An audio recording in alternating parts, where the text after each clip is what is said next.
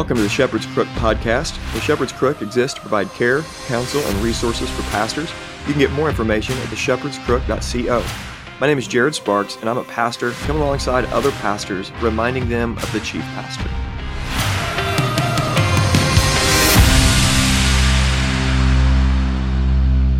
Welcome to the Shepherd's Crook podcast. This is episode 140, and today we'll be in John chapter 14, continuing to move through chapter by chapter through the Gospel of John.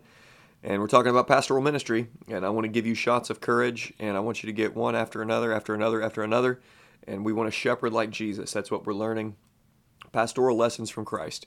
Uh, but first, we're going to talk Memorial Day and my vacation, or maybe in the other order, order vacation and then Memorial Day. That's why I missed the episode last week. Let's go ahead and pray and ask for the Lord's help. Lord, we just thank you for this time. I ask for direction.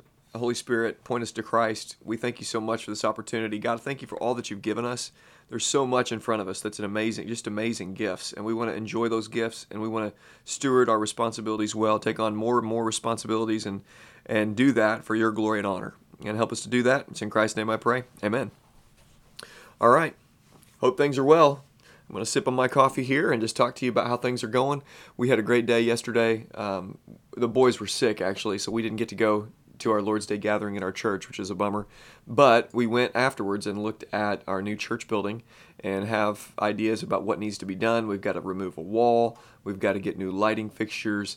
Uh, we've got to put a fence in because our kids run around outside and have been used to running around outside on the four acres that we've been that our church building currently sits on. So we're moving across town, and we're doing that because you know we've been in this church building for four years. It's been great but we're running out of space. God keeps giving growth, and we just don't have any room. I mean, every parking lot, every parking spot in the parking lot is taken up, and we've got wall to wall people. It's just a good problem to have. And so we're moving to the new building, and we'll be able to accommodate about 220 people in the sanctuary, which is really good. Um, and I think the max we've ever had of people is around 180 people, and so we'll have room to grow. And that was our biggest, you know, ever attendance. And so uh, God has been gracious and given us a lot of great families, and it's an exciting, exciting time, exciting season. We just got a lot of work to do over the next month to get ready to be in the new building. Um, missed last week's episode because I was in Branson, Missouri. We went to Branson with our family. My mom put us up, and it was a great time. It really was. If, if you're a single, you know, or, or if you're a newly married couple and you have no children, Branson may not be the best place to go. But when you have a family or when you're retired, I tell you what, Branson is a lot of fun. And we got to do a, several different things, and everything we did was a blast, and it was just kind of a go, go, go vacation. But it was really good for us, and we're glad to be back. But that's why I missed last week. Interviews this week will be back up. You're going to be hearing from Scott, Scott Tungay on Thursday, and Scott's been on a lot of interviews recently, been learning from him and getting to know him a little bit, so I'm excited about that. Okay, let's talk Memorial Day real quick and patriotism. And I say real quick, not because it's unimportant, but just because we're going to get to John 14 here and continue our series. For years, I would look down, just like the current Gospel Coalition and that uh, kind of the big evangelicalism's view of patriotism, I would look down on those who loved their country, who loved America. And I really didn't understand it. In fact, I was sitting around one time with uh, some people that I really respected, and they were talking about, they're older than me, and they were talking about America, and they started crying. And I remember being so weirded out that anyone would cry over a country and over love for the country. And I thought, boy, this is this is idolatry. I mean, this is messed up here. And I have now come to realize that I was the one that was messed up.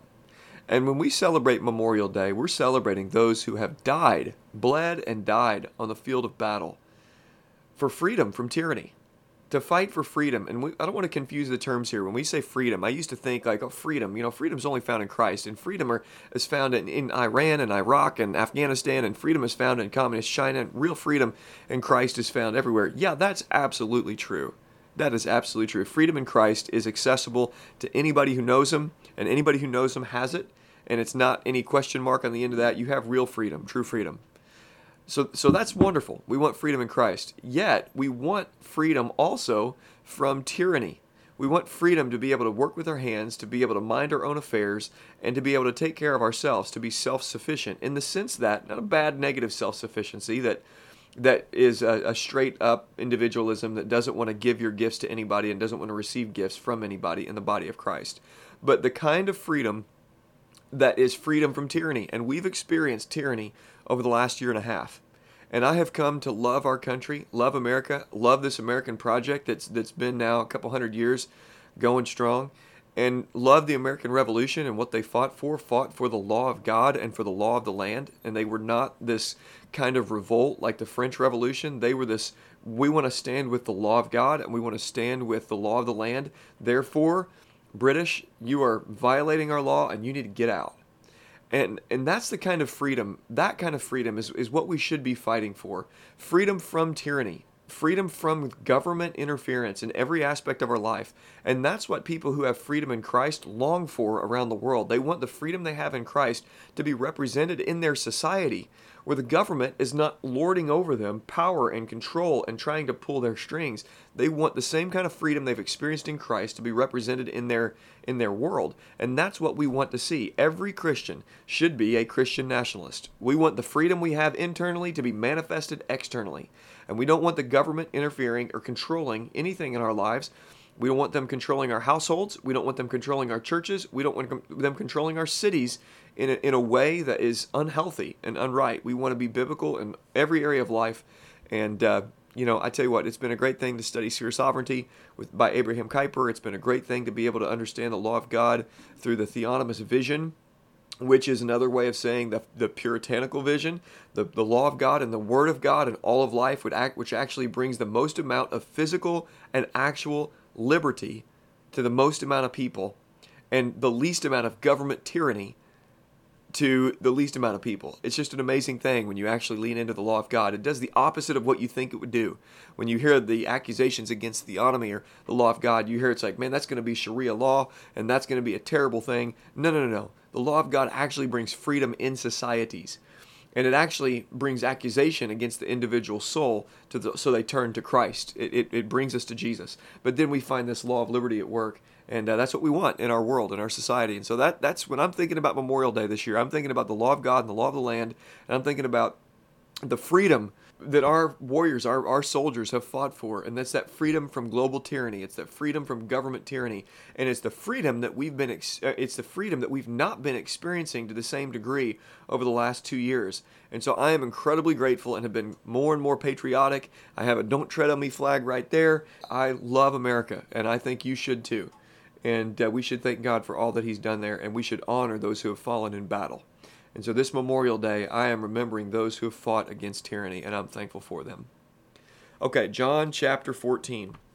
We've been mo- moving through, and I've been sounding the alarm and sounding like a broken record every single week because what I've wanted to do is learn pastoral lessons from Jesus.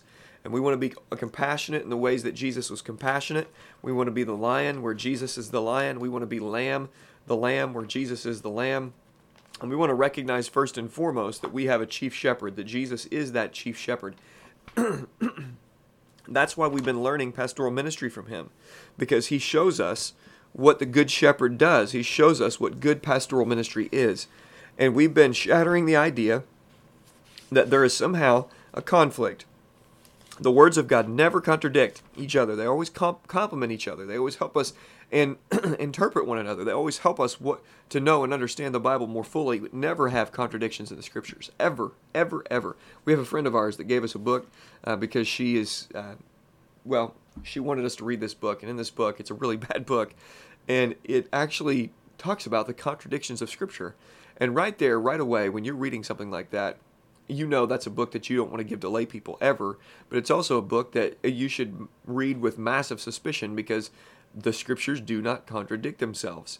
And that's important because in the polemics of our day, you have these uh, this fighting back and forth, and what, what you have is people picking verses rather than understanding, and they're functionally taking the idea and the stance that the scriptures contradict e- each other, and they're taking verses and they're saying, "See, these are the verses we're standing on," and they're excluding other verses when it comes to baseline pastoral ministry or baseline Christian ethics or applied theology, how we live this life out, how do we face uh, when, when it comes to commands like do not lie to one another or do not bear false witness, and how that comes into play when you have people demanding you to put a face mask on and to lie to the world that this is a pandemic or to lie to the world that somehow you're an unhealthy person. The, these are implications that come out in the scriptures, and what you have is people saying, see, love your neighbor, therefore put the mask on. Or love your ma- neighbor, therefore get the vaccine. And you see that when you have the whole Bible, you have the Bible complementing and taking care to interpret itself. And it's not against itself. And that's an important distinction that we need to make. And so the, the way forward in the public sphere for christians and what we've been doing is is isolating for certain bible verses. The way forward in the public sphere for us and it's always been all of Bible, all of God's Word for all of life, or as uh, Doug Wilson in the, the Moscow Crusade, all of Christ for all of life. So we've got to look at John chapter 14 and see what God is doing in this text, what Christ is doing in this text, and how he shepherded it. I want to look at one verse and talk about the exclusive nature of this verse and see how this doesn't play. This gets you canceled. This is uh, something that not just gets you canceled, it gets you hated. And in fact, Jesus tells you that if they hated me, they're going to hate you because you're going to have the same message. You're going to be declaring what I have done, what I have said the words, the works that I have done, and the words that I have declared. So here's what Jesus says in John chapter 14. He says, Thomas said to him, How do we know that where you're going? And how can we know the way? And Jesus said to him, I am the way, and the truth, and the life. No one comes to the Father except through me. Now, there's other statements in this chapter that would have been, I mean, just, and that were considered blasphemous. If you had known me, you would have known the Father also. From now you do not know him and you have not seen him. Jesus didn't care. Uh, please hear me say this. He didn't care about making everything as understandable as possible. He declared the truth and was okay if some people misunderstood it or if some people pick up, picked up stones to, to throw at him. Certainly, we want to be as clear as we could possibly be, but Jesus, in his clarity, didn't find it necessary to explain everything he said to everyone who misunderstood. He would make statements regularly and he would declare the truth and even say, I am the truth, I am the way, the truth, and the life. No one comes to the Father except by me. And even in this passage, there's confusion. And then later on, Jesus promises the Holy Spirit. Hey, the Holy Spirit's going to come and clear things up. And in chapter 16, we hear about the Holy Spirit more and again. But let's just focus really quickly on this passage in John 14, 6. I am the way, the truth, and the life. No one comes to the Father except through me. This is the exclusive words that Jesus says that everybody hates. I am the way. Jesus is not a way, He is the way. There is no other way in this life to find true life. The life he talks about later in the verse, there's no way to life except by way of Jesus Christ. Jesus is the way. He's not a way, He's the way that's exclusive. And anybody who, by the grace of God, and through the illumination and the, and the, regeneration of the Holy Spirit who would repent of their sins and turn away from the way that they are walking and find the way Jesus Christ there's there's life and there's hope and there's salvation found in him and him alone. And that's the good news. It's it's completely exclusive and it's open to anybody. But there's got to be repentance and trust in him. Jesus is the truth. He's not just a truth he is the truth. The war today is over truth I've heard a guy say years ago, he said, in a culture of cowards, truth is hate speech. And you can find the measure of the character of a society by how they approach the truth. The history of the world has been a pursuit, even in, in secular philosophy, has been in pursuit of the truth. And today, pop psychology and pop philosophy is saying there is no truth, and it's been saying that for the last several decades. That that it's all subjective. It's up to you. C.S. Lewis writes against this when he when he does the abolition of man and writes in a review of a textbook, a modern textbook, back you know 80, 90 years ago. And the abolition of man is so good to say that truth is not in the eye of the beholder. The beauty is objective. There is an objective beauty in the world and that we are to recognize it we don't determine it. And that's the same way those he, he saw exactly where we were going and the implications of that kind of ideology or philosophy is that when you when you move truth to the inside then all then truth just and society in general just just crumbles. You see everything fall because then there's no standard there's no truth that we've got to bend to. We we think we in in our fantasies get to define it. But jesus is the way not a way. He is the truth. And the life. If you want life in this world, not just eternal life, And I say just eternal life, not meaning to diminish the idea of eternal life. But if you want eternal life, and think about the pastoral implications to this, guys, uh, the, the declarations that we, we stand up and say every single week that, that Jesus is non optional here. You know, you can say to a lost and dying world, What in the world are you doing with your life? You are rebelling against the way, you're rebelling against the truth, you're rebelling against the life. And here I'm here to tell you, to declare to you, the one who said, I am the way, the truth, and the life. You can actually find the way. You can actually find truth and know truth. There is truth to be found, there's truth to be seen, there's truth to be loved. And there's real life in this world. You can experience joy and life and actually enjoy your life for goodness sake that half happiness really is not just possible it's found in christ on in this life in this lifetime and brothers i want to encourage you pastors i want you to crush it with life. I want you to enjoy life. I want you to enjoy, have your family enjoy life your households to enjoy life. Listen i've been to countless pastor pastor um, conferences. You've been there pastoral conferences. And i used to go to these conferences sojourn conferences. We used to be a part of the sojourn network. And every single year every year when we would go, the first words out of the mouth of Brooks Ritter, and now Brooks is divorced his wife, and and it's just a, it was a mess. Left the church and isn't writing worship music anymore, um, sadly. So he would stand up and he would say, uh, "You feeling tired, exhausted, and beat down? Well, there's good news for you today." And pastor, you may be in a season where you're feeling exi- exi- you know exhausted, tired, and beat down. That may be you. Okay, and I realize that there are certain seasons in life in ministry that that's the case. But I remember being there and thinking, no, actually, I feel pretty energized and excited, and I love life and my family. Things are really, really good. And you know what? By God's grace, I, am going to just to expect that things are going to continue to be awesome. It, there's going to be seasons of despair, but I've told our church regularly, and Pastor, I want you to catch this. I really want you to catch this. The Christian life is intended to be a life of joy with seasons of lament. It's not intended to be a life of lament with seasons of joy. And we get that for some reason sometimes twisted and turned upside down.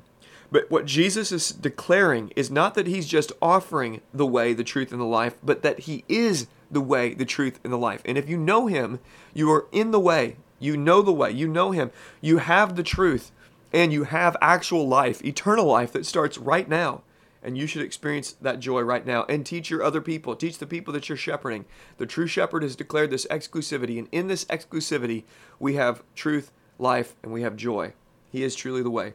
Hope you guys have a great rest of your week.